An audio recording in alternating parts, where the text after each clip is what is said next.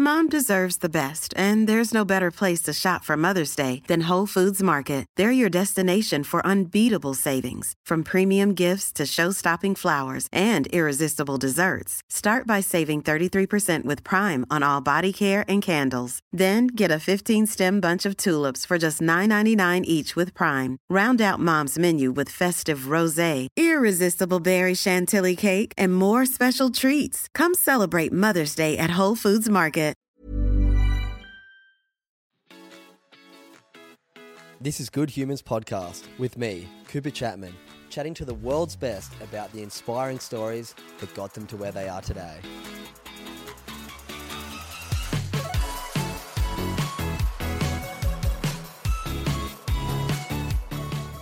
What's up, all you good humans? I hope everyone's having a very nice week. Happy Thursday for those tuning in on the first day of this pod coming out. Big thanks to everyone who's been tuning in. As always, very, very stoked to see the podcast continuing to grow. It's really nice to get messages on Instagram from everybody letting me know that the podcast guests are having a big impact on their lives.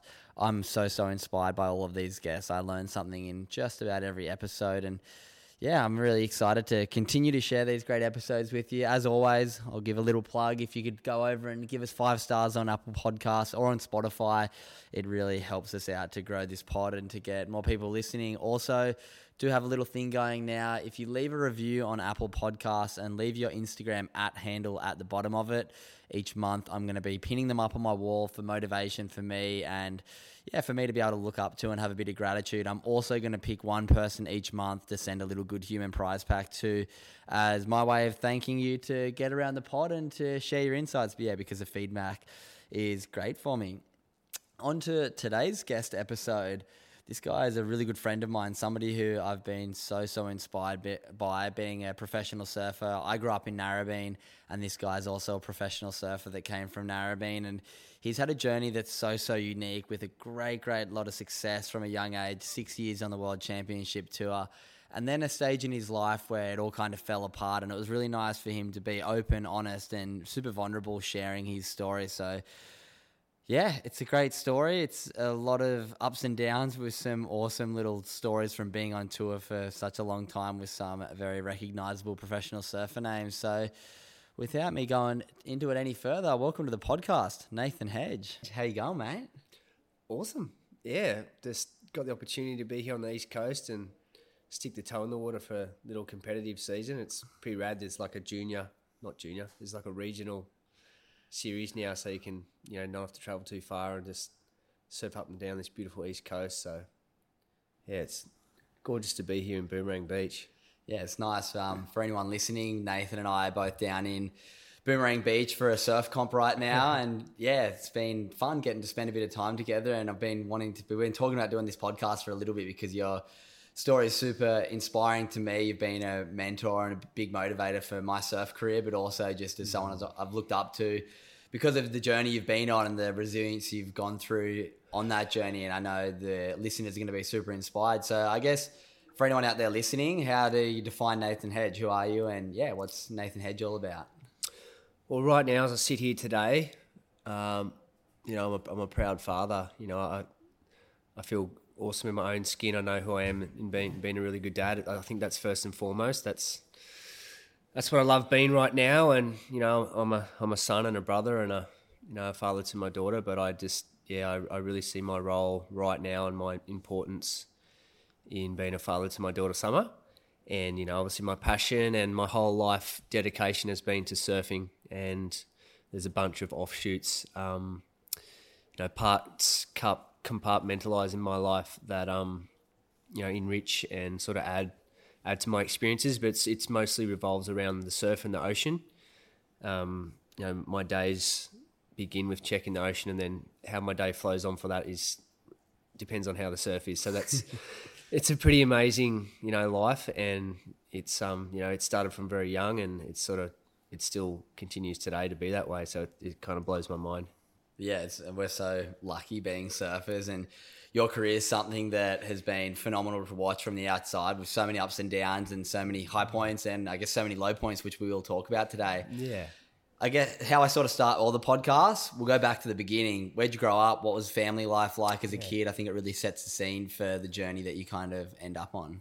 Yeah, absolutely. I was really fortunate. My dad was a builder, a really good builder. Well, I was born in Brisbane, and then he had like a. I got two other siblings, Damien and Anita, and we had a young family. And he moved to the coast, to Sunshine Coast. Got out of Brisbane and started building some units on the beachfront in on Sunshine Coast. My dad built twenty units on the beachfront. I remember growing up there, being like four or five, and surfing down the front um, like on a bodyboard and just in the pool and sort of that aquatic beach lifestyle. And you could just sort of roam around and build cubby houses in the dunes. And so I remember that really vividly uh, growing up on the beachfront on Sunshine Coast at Kings Beach.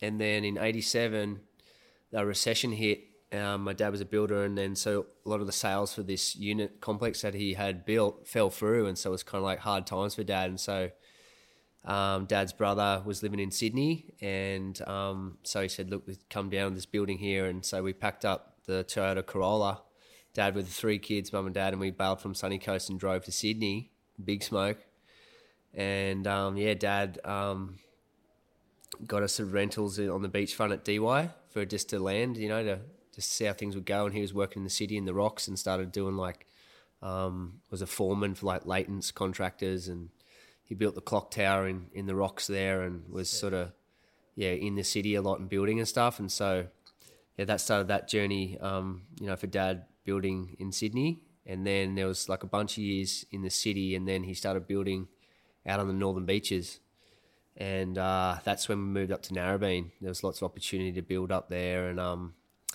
I had started my surfing days like at DY Point and in the corner there, like Kitty's Corner, a little left there. Yeah. And we, we had like a little um fibro shack right at the top of the steps at the southern end of the pool. It was just like classic, like little um matchstick shutters that would go up, like paint chipping off the walls, like a classic beach house, you know, with a little like garage out the back. And um, so another incredible way to grow up on the beachfront and then that was a rental as well. So whatever happened, I think developers came and wanted to knock it down and move. So we moved, and it was probably one of the best moves we could have done because I'd been up to Narrabeen a few times because the waves always seemed to be like a bit more hollow up there and some lefts, and I got my first barrel ever at Narrabeen. So um, Dad said that we're moving up to Narrabeen. I was about eleven. And yeah, then we moved back onto the beachfront down in Goodwin Street, Narrabeen, like next to the Marquesas building there. There was you wouldn't be able to build there now because it's sort of with the council restrictions. You'd have to bring the property back, but it was literally right on the beachfront again. Oh, how good's that? Yeah, little three bedroom shack on the beachfront again. So like, I guess I tell the story that way because my dad, it would have been cheaper for him to move back like away from the beach a little bit, or there would have been cheaper options. But he always kept his family and us on the beachfront, so that really facilitated and gave opportunities to have a life surrounded by the ocean and you know, so I really, really value that. And um, even though we're in Sydney, it was like we're on the northern beaches. So it was, yeah, we just grew up with the, the sound of the waves constantly. Yeah. And it's such a awesome thing. Right now, we're staying at Boomerang Beach. Shout out to the Carey family for looking after us and letting us stay in their beautiful beach house. It's there's something special about listening to the ocean and hearing the ocean. It's so soothing, but it's also for people like us who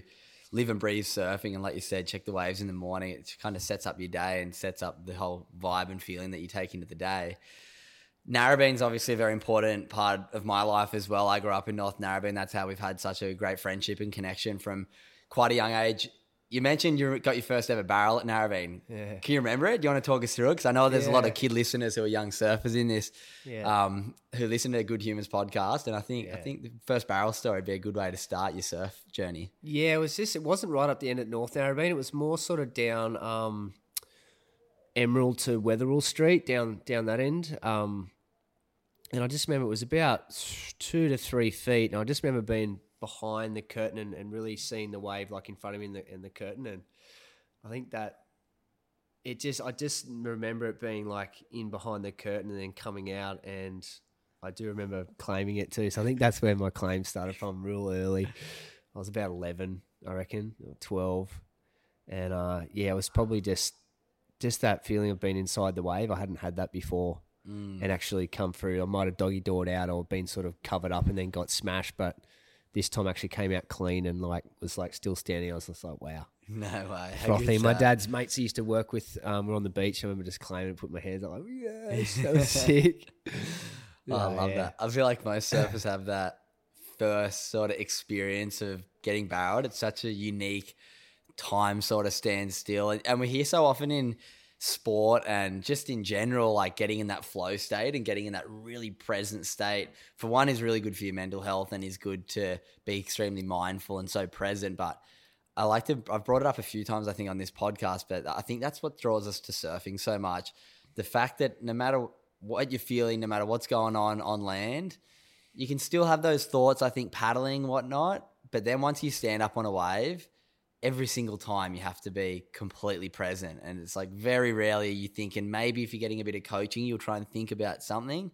But I don't think I've ever stood up on a wave and thought about like my bank account or where I'm moving or what's going on with work. Do you have quite a similar feeling with surfing? Yeah, I, I absolutely agree with you. It, it it demands you to be super present and right where you are, and I think that's the the meditation side of it, or being ultra present or in the now, as as, as we as we hear it, you know. Um, because yeah, it forces you to be right where you are, and if you're not, you get slapped and beat down. You know, um, if you're back or too far forward, you know, even in your surfing, like competitively, if you're looking too far ahead, you sort of you don't give credit to the section that you're at, and it might result in not as much spray or not as much power. So even having your mindset being a little bit further down the line can cause an effect. So, you know, surfing waves, if you're not right there in the moment, um, yeah, the ocean will kind of hand you some some beatings right there and then. So, Yeah. And you know, you're, you're constantly got to be evolving and changing and adapting to the conditions. So, you really do have to be switched on and you know um, aware and you know then and then we can talk about in between the waves when you're waiting for a set and just looking at the horizon and it's kind of like a empty the top of your head flip it open pour out and clear space for new it's hmm. it's it's a real healing kind of the social aspect too you know when you're out there and it just it's just conducive to good chats out the back, you hmm. know, and it's a it's an equal playing field. I think that's the most beautiful thing about it because no matter what level you're at, when you're sitting out the back, it's an open platform and you can chat to anybody of any ability, and it's it's equal. Whether you're a CEO of the you know highest paid businessman or woman in Australia to someone who's you know teaching kids how to surf to a bank teller, whatever it might be. It's it's all equal out there, and Yeah. I think that's the beautiful thing about it too. Yeah, it's such a free thing. And I think that crosses over just that feeling we're talking about being present in the moment to execute at a high level when you're talking about competing. I think that crosses to any industry, whether you're a builder, whether you're a banker. Yeah. If you're not focusing on the task at hand, you're never doing it to the maximum ability and you might not yeah, execute at a level that you're happy with. I think, like you mentioned, like when we're on a wave surfing, if you're looking at the second turn before you've even done the first turn, it kind of ruins the wave. And I think there's a little bit in that for people out there that might not surf, but kind of whatever task we're doing, if we're not fully present during it, it kind of takes away from the experience for one, but it also takes away from the performance of what you're doing. Yeah, totally agree. I mean, it's, we kind of rob ourselves of giving our full full potential to that moment. So yeah, it definitely crosses over to many things. Yeah. All right. So let's go into your junior surf career. At what stage Yeah. did you think, all right, surfing's for me? Where because I know you're quite successful, quite young. So let's talk about that journey. Like let's say high school Yeah. era. What was school like for you, and what was that initial surf competitive scene for like you? what was that initial competitive scene like for you? Yeah, I guess um, for me, I like the the pathways like the regional titles and the state titles and the Australian titles. That's the sort of first real benchmark and pathway for surfing. And I went really good at regionals, New South Wales beaches titles. You know, I used to win them a lot, under 13s, under 15s, or under 16s, under 18s, and so I won all the regional titles, and then I won three state titles straight in a row, and then I won two Australian titles. So I kind of that really set me up um, in the pathway like that. And then I kind of like I had most people then went on to the junior series. You had like a really strong uh, Billabong junior series, but it, I kind of didn't really sink my teeth into that too much. I did the odd one, but I didn't really do the junior series as much. I was traveling with Rip Curl doing the search movies and stuff, and um, yeah, so I kind of my surfing I had a lot of competition really early on. Won a lot of the state titles and Australian titles, and then I didn't do that much junior series as such. Um, I was doing the search movies with Rip Curl and traveling a lot, and sort of making movies with them, which was incredible for my surfing too, because I got a lot of like time with you know some of the best guys you know collectively around the world and traveling to different spots and sort of having to work out breaks on the fly. And you know I mean I'll give you one example like I went on a boat trip for the search you know with Rip Curl and it was 28 days straight on a boat and we were kind of pioneering from the bottom of the Ments up to the top to Banda Aceh and the idea was the mothership would go at the back sailing and I was on the little tender with the captain I'd go and just find spots and surf and get chucked out is that a wave is that a wave and you know, on some swell there might be a wave, the next day there might not be. So we're kind of like just going uncharted just to like, you know, full grom life just in on the chinny for like six hours and we just radio back come in and get us. So that in itself was good for me, you know, because I got to surf so many different breaks and work out boards and just without even knowing, uh, I was getting the surf university in a different way. And uh, I think then I kind of s- jumped straight onto the WQS um, when I was 18. I was pretty keen to leave school. Like, I remember the Phil, Phil and Anthony Macca had left school, and so did um, Tom Whitaker and a bunch of other guys that were sort of at the same level as I was, and they they left in year ten and started to do the QS, and I was like, Dad, I want to, you know, they're starting to like kick ass on the QE and and get out there, and Dad was just kind of like, you know what, son, um, because I was I was saying to Dad about school, I was like, I don't know what algebra is going to do for me. I don't know what I don't I don't really know what this is going to do for me. Like, I don't see myself doing something along that way, like going to uni or being academic. So I struggled a bit, but Dad was all about just completing something, and he was really big on just finish what you're doing. So I stayed to the end of year twelve, and that was that was really good because I didn't do too many events or travel too much too early because I think there was that that kind of burnout. Kind of Dad could foresee that a little, so he just didn't hold me back. We just kept me grounded. Finish school, it'll still all be there when you get to get there, you know. So um, that was a really good good foresight from my dad there. And so I started the QS when I was eighteen. So Wow. not not super young, not not crazy young. Yeah. Um, I, yeah. I love that. I, it's very. I feel a lot of parallels. My dad was always very finished school, and so often we do see people jump straight out of in year ten and go straight into their sporting career, and then get that, like you said, that burnout sort of phase. Because like fifteen is very young, or sixteen is very young to be putting all your eggs in one basket, and not that you have to use the end of your schooling. But like you said, I think just the idea of completing something and seeing something through. I mean, you do Yeah. 10 years like to do the extra two i mean for me it was very important. I think people who go into a trade is a really cool idea like drop out and do a trade and be fully finished your trade by the time most of your mates are like first year of uni. I think that's a good idea but for like us with the surfing i think it's nice to finish something because like you said it's still going to be there in two years of surfing and there's still a lot of surfing and career ahead of you once you finish the end of school. So we'll talk about that next journey for you. Finishing school, I'm sure you're probably already getting paid all right and you're already doing these great trips. Yeah. What was those next few years like on the WQS for you and what sort of things did you learn? Because I know from my experience, traveling and just getting to see the world and getting to explore and learn new cultures was a great way for me to grow up and actually feel like I learn a lot. Like you said, the University of Surfing, like I like to call it like the University of Life, getting to travel the world Yeah. is a really good way to, for one, get perspective, but for two, just really learn who you are yourself and get put in uncomfortable situations.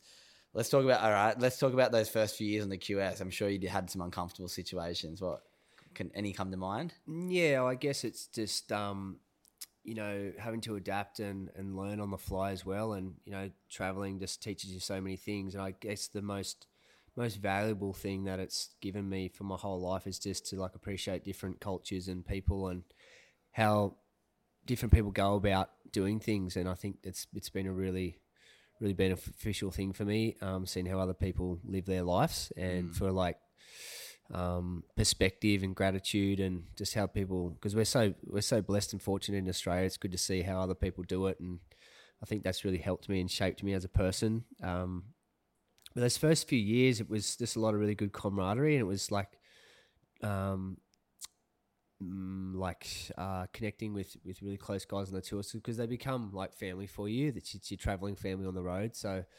I was really fortunate to travel with like Parker and Mick through those through those years, and um, Phil Macca. So, um, I guess we learnt a lot to sort of lean on each other and, and support each other and to try to it really sort of enhanced our careers too because we wanted to beat each other. So it was like a really healthy rivalry and having to like you know, all you do legs back then, it's sort of more one off trips now, but then you have to do like you'd be on the road for two or three months. So it was like a really good good way to, to sort of grow and, and get friendships, you know, get the depth because you go through so many different things, whether it be like airports and traveling to the highs and lows of competing and Mm. living situations, and then you know, um, you know, being away from your from your family. So, um, yeah, it was it was a, it was an incredible way to grow up for sure. Like I with the going away too, and like with the search before competing, I was, Rip Curl would have me just turn up to some place I hadn't been to and just kind of be like, oh, they'll pick you up the airport and, you know, oh, they've got like a spare kennel for their dog, so you're going to be in there. Like just Derek Hynd was the Rip Curl guy then, and he was pretty gnarly like that. Like they just send me on these missions and just kind of like, you just have to think on your feet. No like, data roaming on the phone Nah, to nah, find none where of that. Like I'll give you one example. Like when I went to um, we went to surf Rhode Island once. There's this, there's this right there, and then Curren was there, and Derek Hynd was there, and like those guys bailed, and like Derek said, "Oh, you're sweet to take the hire car back." Like I'm 15. I hadn't didn't even have my life, didn't even have my L's or my P's. I'm on the other side of the road, and it was like a Ford Escape, like a Explorer, like pretty big SUV back then. Like, and I had to get the hire car back to Boston Airport on my own oh my god! like you know what I mean? Like shit like that, we just go, wow, like that just wouldn't happen today. And the duty of care wasn't quite there, but it was really good because it just now traveling later on the on the tour, Mm. normal hire cars doing that shit was a piece of cake. Like it was just me in the deep end. You know, it was it was kind of rad. Like, and then when you what- can find the handbrake. yeah, exactly. You're on the other side of the road, no license, and just on my own. Like, it wasn't even 16 yet. And then, Oh. like, one other time we, we arrived in South Africa, and, and Derek Hynd had this freaking. This is all in the search, all around related around the search. I know we're, we're looping back a bit here, No, but no, that's good. um, Derek had this Mercedes, like a sedan Mercedes that he bought, and there was no mechanics down at J Bay, so he he taken it up. It ended up being up in Joburg. So we were, I was going down to stay at his crazy place down at J Bay and surf like longer boards, kind of like North Shore movie. Like I had to surf all these longer boards and then gradually work my way down. He'd let me surf my short boards, Mm. like from 9.0 down, and he wouldn't let me surf shorties. No way. So anyway, that was the purpose of this trip, and you know, doing search stuff around Africa, different spots there, Mozambique, and across to um, Reunion Island. So anyway, yeah, get to Joburg, and Derek jumps in the actual hire car, and he's oh, I- he jumps in the the Merc to drive it down, and then I have to jump in the hire car and just follow him drive all the way to J Bay oh like, through the night, and he's like, "All I'm going to tell you is go slow under the overpass because there's there's radars and there's cops. They sit under the overpass. That's it." I was just like, you know, same thing again, like 15, 16, in this hire car, following DH down the freaking highway towards J Bay. oh, South Africa's sketchy too, Yeah. eh? If they like, supposedly people like stop you in the middle of the road and then come over and just hold you up at gunpoint to take your car, and I can imagine back then. That would have been a while back in the nineties. It would have been super nuts, you know. sketchy. Yeah, so like I grew up pretty quick doing those worldly trips, you know, and yeah, this it definitely um yeah, I, grew up pretty quick with that stuff. yeah, it shapes who you are. yeah. Let's talk next stage. You qualify for the tour when you're 20 years old. It's quite young, even in standard. I mean, there's quite a few young guys on the World Surf Tour now. But back then, there was a few more guys on tour. What was you spent six years on the tour, which is an amazing feat, and you had some great success. Give us some stories from on tour, something from the first couple of years that you remember that was. I mean, we talked a few pretty good stories last night, but Yeah. maybe something that you found really enjoyable about the start of the tour and something that you found quite difficult when you were quite young getting on the tour. Yeah, like I, I qualified um, when I was 20, and then the first year was 2001.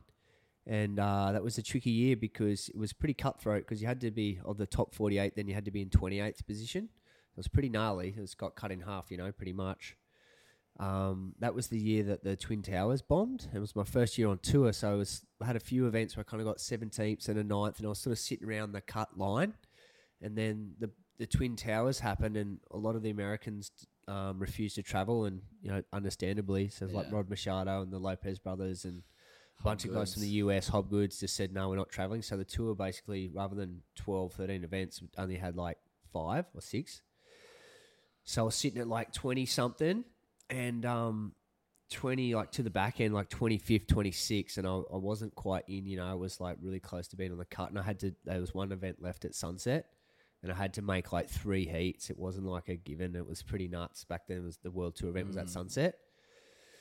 So yeah, I remember having guys like Taylor Knox and Mark Banner in the heat too, like really good forehand guys on there, like real, real powerful, good guys at Sunset. So it was really tough. Like the very first year, like it, um, I had to make through I think three or four heats, and I ended up getting to the semis. So like I, I did really well. I ended up qualifying, but it was a lot of pressure that very first year, and I think that helped me, you know, through the years later that you know, when it was on the line, I knew I could do it. Like I got that experience the very first time on tour.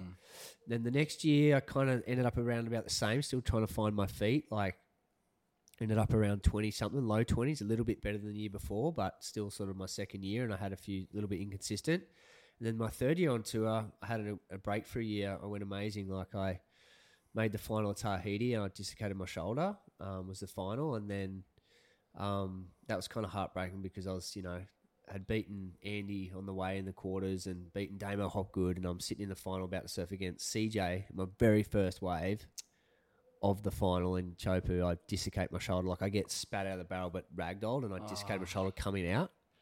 So like I didn't get to surf that event, and then I had to skip Fiji, which is the next one. And I sort of figure with that momentum and how like just making the final, I feel like Fiji would have been Mental. really good flow into the next one. So I had to sit out for Fiji, but then I did all the rehab and got my shoulder back really good. And I came back to J Bay and um, I made the final again. And it was a sick event because like I'd, I'd beaten Parker along the way, and um, the only time I beat Slater was there in the quarters, and that was a, Wow. that was right when he was like the man. I mean, he's always the man there, but he was right with like won the most there, and he's wearing those white wetties. I don't know if you remember, he's wearing those white wetsuits, and he was pretty much untouchable at J Bay through then. And Yeah. I ended up beating him in the quarters. Um, and then I had Sunny in the semis. Beat Sunny. Then I'm in the final with Andy. And freaking, I kind of like, I peaked. I got my best waves and did my best surfing, I think, in the quarters and the semis. In the, the, the final, you know, sometimes it's a bit of a Yeah. fizzer. It just doesn't come together. And the waves weren't that good. And Andy surfed a lot better than me. And I think he needed a 10 to beat me, and he got a 10 On the last he got a wave. 10. No, I like threw it, like, but you're not the very last wave or anything, but he got a 10 and just, yeah, pretty much schooled me. Um, but the funnest part was then, like, Sharon, the lady from Billabong, used to have the after party up at her place Yeah, right on the the headland. there. And got to the after party, and um, they'd made two drinks named after me and Andy, like two cocktails, and that's all you could get. It was the hog or the, or the AI, whatever. And it's sort of like a bit of a mystery what was in there. and um, yeah, everyone was just partying, having a really good time, and and then the the party came back to our place or Derek's place, and um, Derek used to have this nut slide. He's like real eccentric kind of guy, and he built this slide from the third, fourth level that come down through the house and shot out through the land room floor out onto the deck. And you'd have to like suspend off like a monkey bar and like go vert and then just let go and you'd shoot down this fucking No shoot way. like out on, out into the lounge room. this conversation pit was just was whacked out. Um, so we all of our heads back there, like celebrating the week that had been, and and then um like the sun's coming up, you know, it's kind of like wow, like it's the next morning, and sort of like wow, people are starting to like go to bed and go back to their places and stuff. And I just remember Sunny had drove over to our place, and um he had his hire car in the driveway, and he'd lost his keys, like he couldn't find the keys anywhere, and I was just like. Oh, thinking I have to go to back to Port Elizabeth or find the next Avis or try and get a key. Or mm. down, and he just didn't say anything. He just pulls his shirt off, wraps it around his knuckles, and just bang, just punches the window in, and gets in and just. I don't know. I guess the keys were locked in the car, Oh no. so he just just punched the window in and just got in the car and drove off. I just remember the deafening, like early in the morning, just hearing the glass go. I was like, Whoa. it was like real sobering, and just woke us up like, fuck, that's. True Hawaiian, true Sunny, just, just punch the window in, and that's how we do it. It was just like wow, you know. So it's just What a weapon. it's pretty nuts, yeah. Um, Oh, there's just I know there's so many stories. We could just sit here all day and talk about stories. yeah. What was a moment on tour that? Because I know you've got, like you've just said, you've obviously had some loose and fun times, and there was a period maybe towards the end of your career that maybe got a little bit. I mean, let's not say too loose. I'm sure you had a hell of a time. What was the last couple of years like on tour for you? Because I know there was let's call it problems with alcohol and getting quite loose towards the end of your career because that'll take us into the next part of your journey, which you said you're happy to talk about because I think a lot of people get a lot out of the next chapter. What was that last year or two like on tour where maybe you feel like you started to lose a bit of control around performance and were focusing on maybe some wrong areas? Yeah, I think it's probably important to put a little bit of context around it, like go back a tad just to Yeah. so that for the listeners, like because I'd, I'd finished up at seventh in the world in 2004, so like in the top 10, like five year contract, rip curl, and really good money, incentives, like crazy. Then the very next year, I backed that up with an eighth position. So you know to consolidate second top year in, in the top Mm. 10 was was pretty crazy, you know. So I'd had the two so so years and then two years in the top 10. And then the very next year, I wasn't even on tour anymore. So it was kind of like a really, a re- the, the carpet kind of really pulled out from under my feet. So it was kind of like, I knew that, you know, how I was going about things. Um, I'd like to change a few things, but it was less like I'd had my second year in the top 10 and kind of was a little bit in denial of like what was really going on. And, you know, it was the Foster's World Tour then. It was like a lot of partying and every, every week's town was like that week's to shine. And, uh, you know you're traveling with pretty famous guys and everybody wanted to party with them and you know the guys in the contest. And so it was kind of like a, a non-stop party. And i think for your early 20s you can get away with it. But when i started kind of you know i was just doing things. My timing would suck you know? It's kind of like other guys could sort of um were better at knowing when you know just better with their timing and i was kind of finding like on the next day then i was traveling for the airports and drinking again through the Qantas clubs and then turning up not feeling that good, you know, to the next event. And um, it was like in 2006, um, I went to Mundaka and it's like this little window of swell it's got to get through. And I thought the waves, you know, everyone was saying it was going to be flat and off for a couple of days. Anyway, so we're, we're partying or whatever and waiting for the comp to start and having a good time in Mundaka in Spain. And uh, the next day, this little swell had come up, and I was in like the third heat of the morning, whatever, and I wasn't feeling that good, you know, because I'd we'd been partying through the week, and I just wasn't firing on all cylinders, and so I lost that heat, and it was after that heat that I kind of came in and thought, you know, that's this is really affecting my performance, and um, you know, I, I really knew within myself that had I been a bit sharper, I, my performance would have been better, and I lost by you know 0.5 or something, and Mm. so that was really at that moment. It was 2006, um, halfway through the year at Mundaka, when you know my my choices had led to a subpar performance, and more so that I'd promised myself that I wouldn't keep doing it, but I kept finding myself doing what I said I wasn't going to do, and Mm. making sort of choices that weren't serving me, and things that I wasn't proud of kept happening. So it was really starting to affect me because I used to be able to shake it off, but I kept lying to myself. I wasn't being honest with myself and that's what really started to affect me. It started to come out in in other ways. There was a bit of shame around some things, and knowing that I wasn't doing the right thing, and kind of not not having a handle and not being able to control things anymore because it kind of had control of me, and you know, it wasn't something that I could handle anymore. I was obviously in pretty deep, and um, it wasn't something that I could just uh, that I felt like I had control of. So.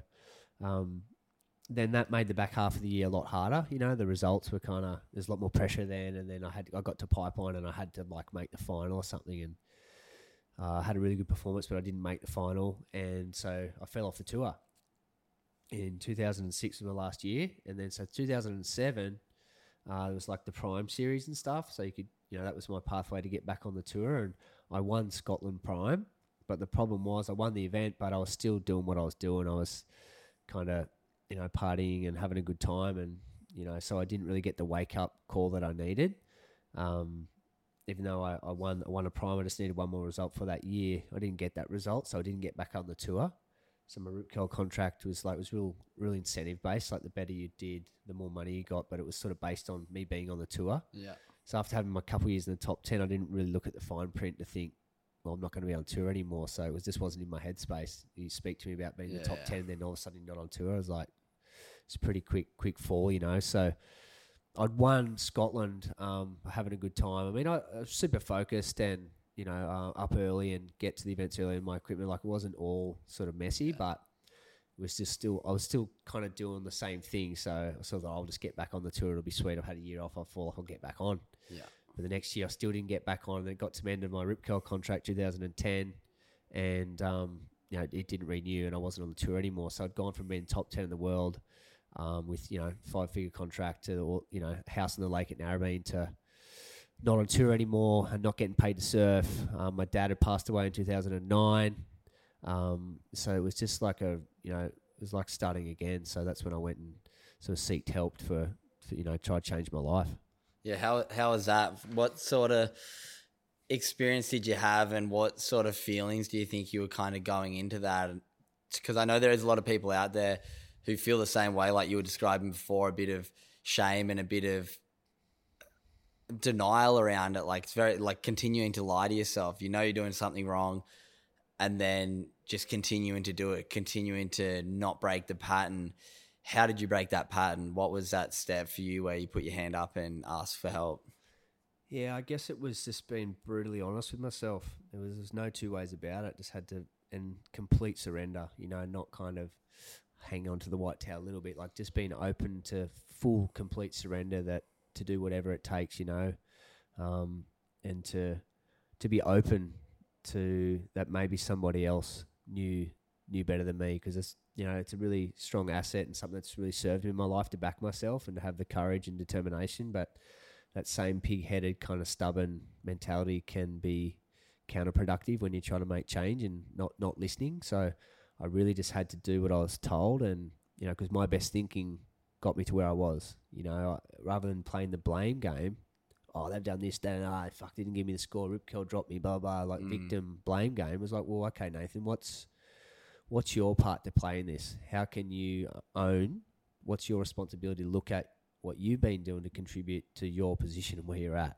And when I got really honest with myself, it was through what I was had been doing and, and the choices I was making led to that. So I had to kind of stop blaming others and I had to own my shit and take responsibility and kind of take it head on and just you know, it wasn't about sort of fighting or being, ah, oh, I've got to get this. You know, it was actually the opposite. It was like surrender, let go, and just trust in the process. And, you know, for me, that was a long term residential rehabilitation place.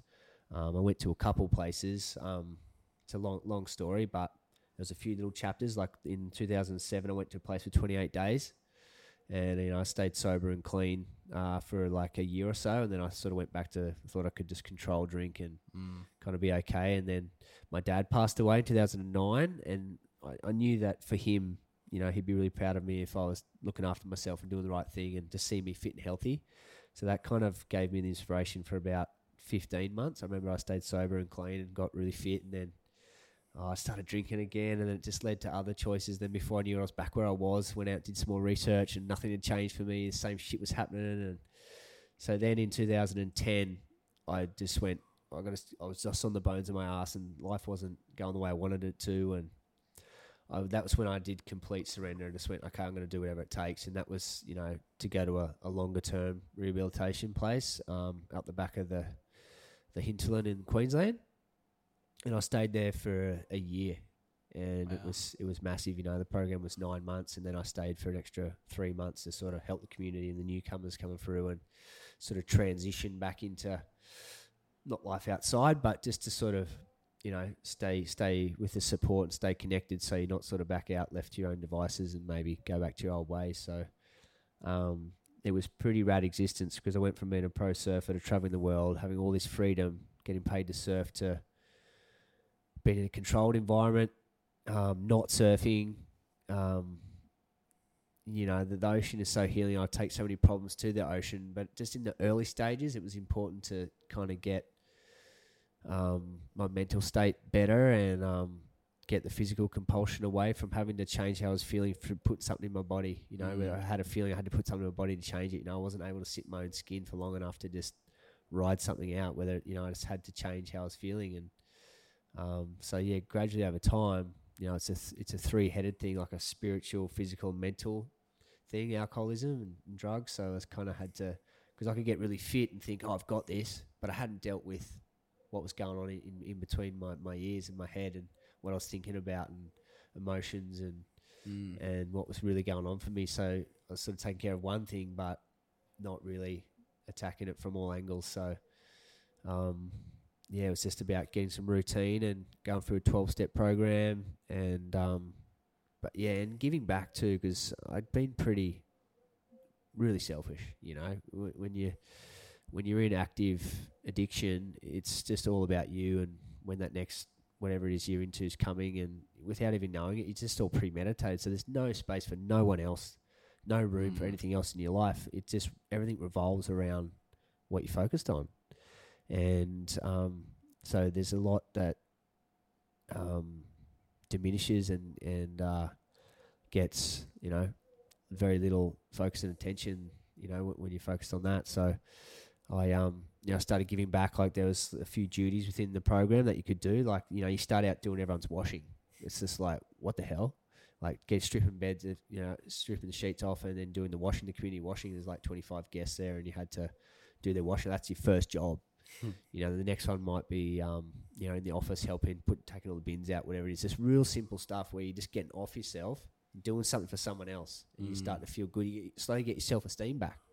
Start doing something, you know, for someone else, and start to contribute in a very small way within the community. You know, um, so it was just. Yeah, pretty amazing experience. And then I ended up driving the buses because we go to daily meetings and different community sort of allied health appointments. So I drive the HiAce bus to the to the appointments because I, I was the only one that somehow still had a license. You're the one who got the training when you were 15. And Yeah, exactly. yeah, I got this. So it was kind of nice to drive through the hills of the hinterland and, and you know helping people get to their appointments um, that they need to get to. People trying to get their life back on track, you know, because a lot of people are sent there on court orders or it's either that or jail or you know it's a, it's a pretty big deal. Um, and then there was like a, um, a meeting room in there where we would have daily community meetings and up on the wall was like a bunch of stars. It looked really nice, but that was actually the people who had left the program and passed away. So like it was it was really serious. And, Yeah. um, but you know it was it was no frills, but it was it was good recovery and it, it was there if you wanted to really put the work in. It wasn't fancy place. It was it was rough. You know, you had to share a room with someone, a tiny little box, and it wasn't flash, but it was what I needed, Yeah. and it changed my life. It's the best thing I've ever done because I you know got my life back on track. That was my next question. Do you think it was super beneficial? And obviously it was. And speaking to Tommy Carroll, who I know you're close with as well, who was a previous guest on Good Humans podcast, anyone who's listening, head back and have a listen to his because similar, but obviously in his own way, journey that just having that courage to stand up and ask for help. And it must be so hard. And I know the experience for him sounds very similar in the fact that being this top level, well known, highly paid, great life kind of person to take that step back and to take a bit of accountability and to put your hand up through like the fear that must come with it and shame that must come with it is such a powerful thing. And i think it's going to help a lot of people out there listening who might have a bit of a problem but how did you find that space to be honest with yourself because i know people listening will be like oh maybe that's what i need help but maybe i don't what was that journey into being honest with yourself I guess it's just having the, the brutal honesty with yourself and just, you know, having maybe one or two people in your corner that you can be honest with always helped, you know, helped me and um, just not hold on to the white flag anymore and just get into a spot where you just, you know, you, you really, really want the change. But I found, you know, living in Australia, the help's there. Like, Mm. all you need to do is put your hand up. Like, we are so blessed. Like, you know, we're talking free programs. Like I went to rehab for a year and I, I left with a little bit of pocket money because I was putting some aside when I was in there. It was like I got all the help I needed. I got my teeth fixed. I got freaking all the meals. Um, got my life back on track. Like all for free in Australia. So, you know, it was actually.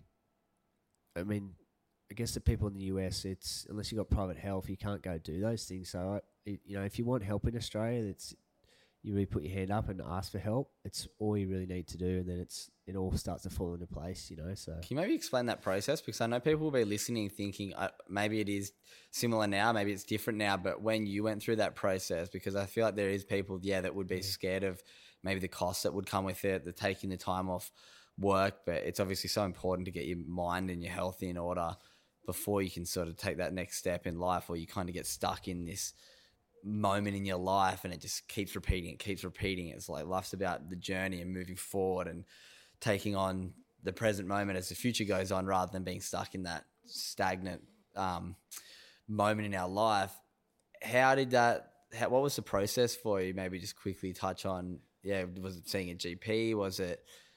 Yeah, yeah. There's a pathway, and it's it's a referral from a GP. Going to get honest with with your doctor or your GP and saying, look, I've got something going on in my life, whether it be alcohol or substance abuse that I, I need a hand with, and then there's a referral, and then that goes on to um, a rehabilitation place, and then there's like an intake process, an assessment. They'll have an assessment to see where you're at and how they can best support you, Mhm. and then you know you kind of go from there. Um, you you be in, in a program, and and whether it be twelve step program or what they've got on offer at different different facilities, depending on what you know what you need help with.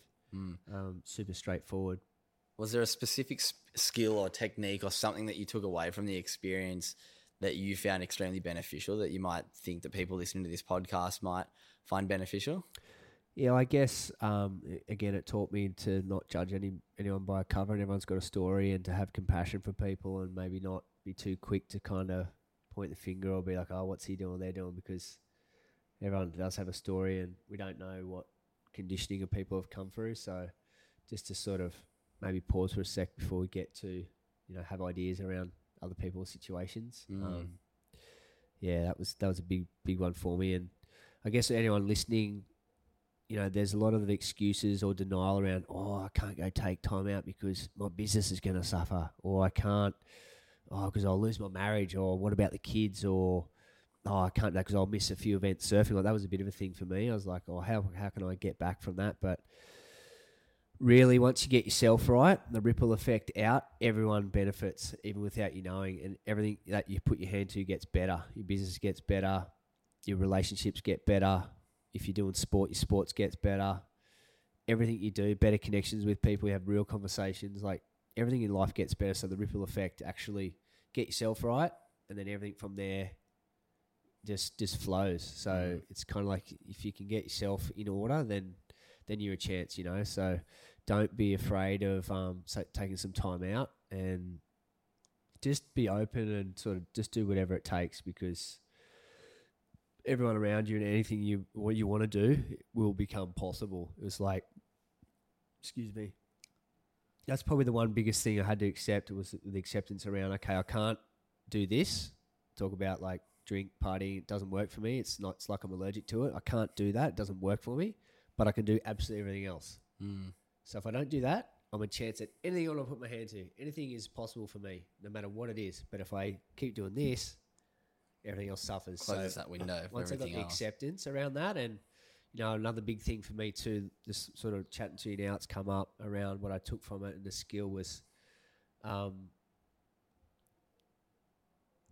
changing my mindset around. Okay, well, I can keep doing what I'm doing if I want because nobody. I don't like being told what to do, right? I don't know if anybody really does. So, rather than saying, "Oh, I can't drink or I can't drug," excuse me, I can, but I know where it takes me. So shift it, you know, flip it on its head and go, well, okay, okay, I can, I can have this drink or this drug or whatever, and, but then being honest with where it takes me, and then it sort of feels like I'm choosing and it's my decision, Mm. but I know where it takes me, so I'm owning it. It's in my power. It's not somebody tell me what to do, Yeah. and then it, it kind of took the power away from. You know the allure or the, the fantasy that that's what I needed in my life. You know, it's kind of like the Corona ad where it opens up on the beach and it's all nice, like oh, from where you'd rather be, and it's you know, there's a fire going and there's a real idyllic setting, but they don't show like three in the morning where it ends up taking me. You know, if I'm honest with myself, that's where it leads to. Uh, so it was just about being honest to go, well, okay, I can do that if I want, but I know where it takes me. Yeah. So it's my choice. My, I mean, standing in my power now, you know? Yeah. I And that really helped me. Like the acceptance and the, yeah, doing what's best for yourself. Yeah, it's really powerful. And I think it comes back to the idea that as humans, we get told that like pleasure is going to bring happiness. But the more work I do in this area and the more I talk to people like yourself, the more I realize that peace brings happiness. We're looking for pleasure, but once you get to it, it's that momentary happiness. And then you're waiting for the next bit of happiness with pleasure. Whereas with peace, you can sit in peace and you can be still and enjoy the moment and it can prolong a lot more. And I think seeing it with you now, obviously being sober and the life you've lived the last five to 10 years, it's been really special watching because there's obviously there was a fork in the road for you there and you took what seems like the great fork and the happiness you're in now and we'll move on to this last little part of your chapter now with your beautiful little girl now and how much that means to you and what the last five year period of your life has been like. Mm. So yeah, what's the journeys after coming out of rehab, refocusing, reshifting, what life means to you? What was that next step for you?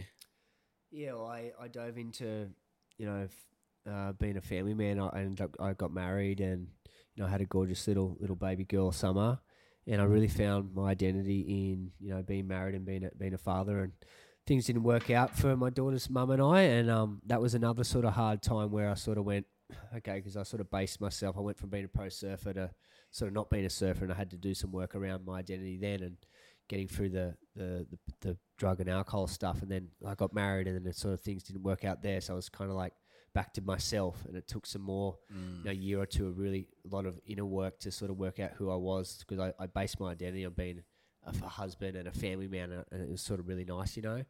Um, but at the end of the day, you're always left with you. You can do a geographical and you can you can run, but you know you're always left with you. So it's about you know doing the inner work and just staying staying true to yourself and, and knowing knowing who you are, getting a really good sense of, of who you are and what you're about. And I feel that a lot more today. It's taken a couple of years. Like I've been divorced um, 2018, so three or four years now. And it's still it's not totally gone, but you know I'm starting to feel a bit better in my own skin and sort of um, know who Nathan is outside of you know what I've got or status or anything like that. You know, it takes some getting used to. Yeah, I like the way that you touch on that and the importance of being true to yourself and understanding your values. It's something I spoke about on Tuesday, which when I dropped a podcast called the One Percent Pod, which everyone listening to this generally knows about, but it, I talked about putting your purpose based around the way you live and your values and your self worth on your values rather than on your achievements and the goals that you set yourself. And it sounds like it's taken plenty of time and a lot of self work, but I love the way that you brought up that you can do the geographical and move away and think that's going to change you, but you're always stuck with you.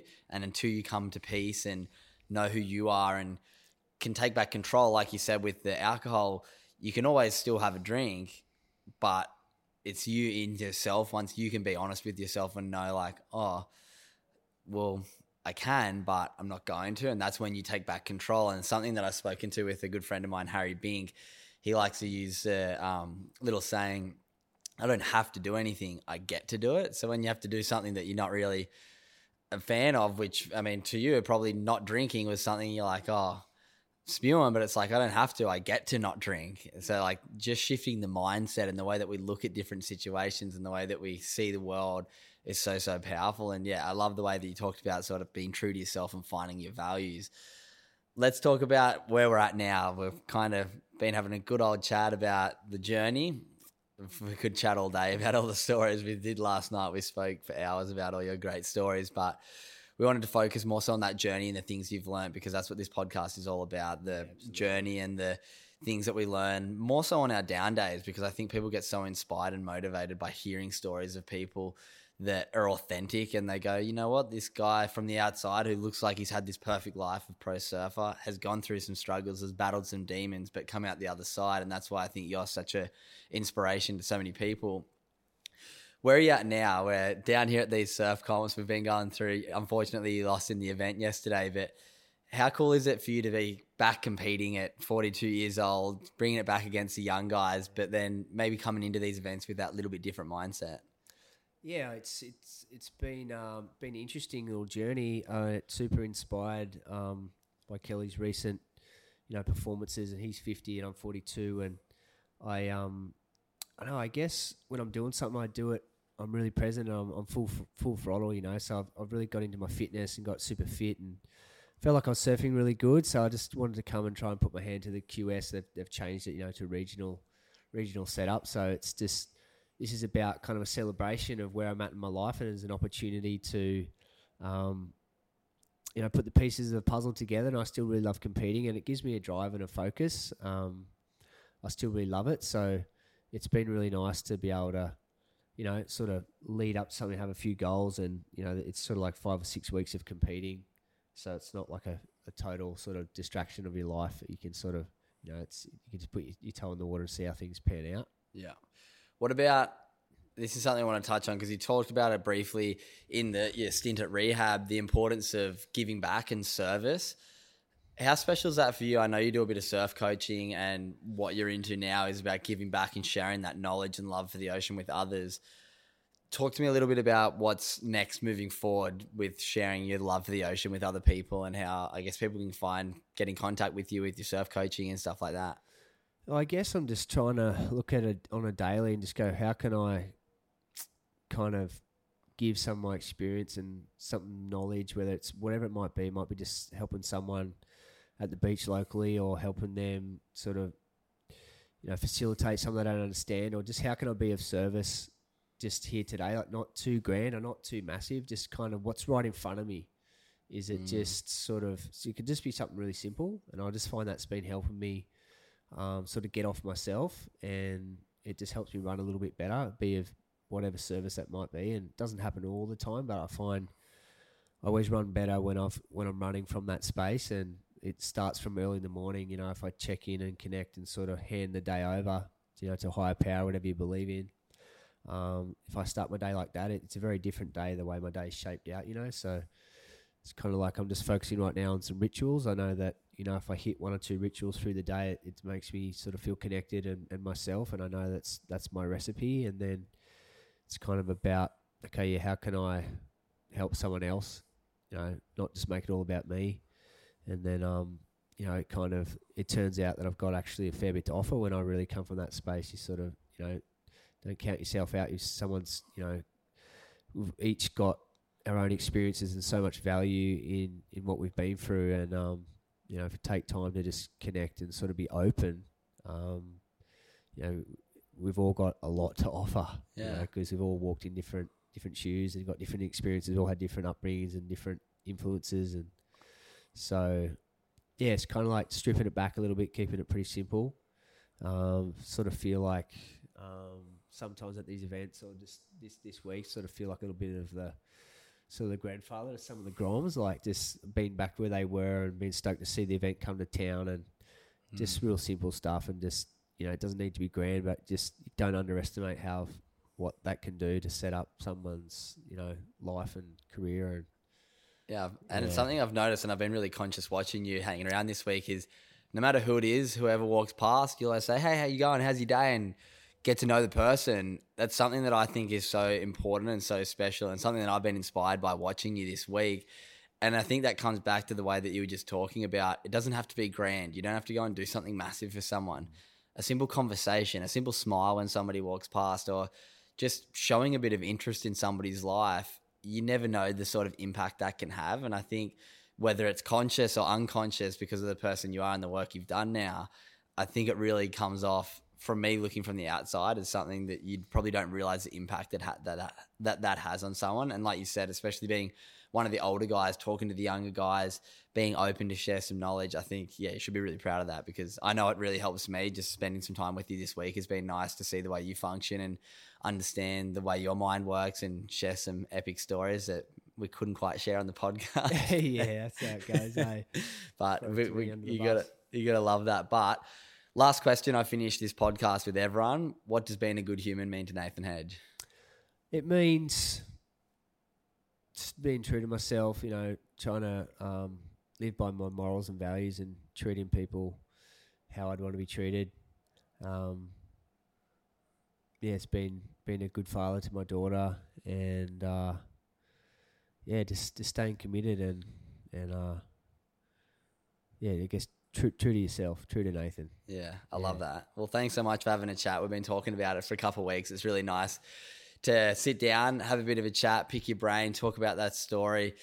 It's really inspiring for me and so special to have somebody who's so honest about that journey in their life that might carry a bit of shame, like going to rehab. And I know speaking to Tommy about it as well can be quite liberating as well, knowing yeah. that the impact that people listening to this will have and the permission it'll give some people is yeah it's amazing. And the courage that you've shown through that part of your life and also to be able to continue to share it is yeah it's really special. So thanks so much for sitting down and having a chat on good humans podcast. And stoke coops thanks so much mate. Too easy. See you all soon. Quality sleep is essential. That's why the sleep number smart bed is designed for your ever evolving sleep needs. Need a bed that's firmer or softer on either side? Helps you sleep at a comfortable temperature? Sleep Number smart beds let you individualize your comfort so you sleep better together. JD Power ranks Sleep Number number 1 in customer satisfaction with mattresses purchased in-store. And now save 40% on the Sleep Number limited edition smart bed for a limited time. For JD Power 2023 award information, visit jdpower.com/awards. Only at Sleep Number stores or sleepnumber.com. Normally, being a little extra might be a bit much, but not when it comes to healthcare. That's why UnitedHealthcare's Health Protector Guard fixed indemnity insurance plans, underwritten by Golden Rule Insurance Company, supplement your primary plan so you manage out of pocket costs. Learn more at uh1.com.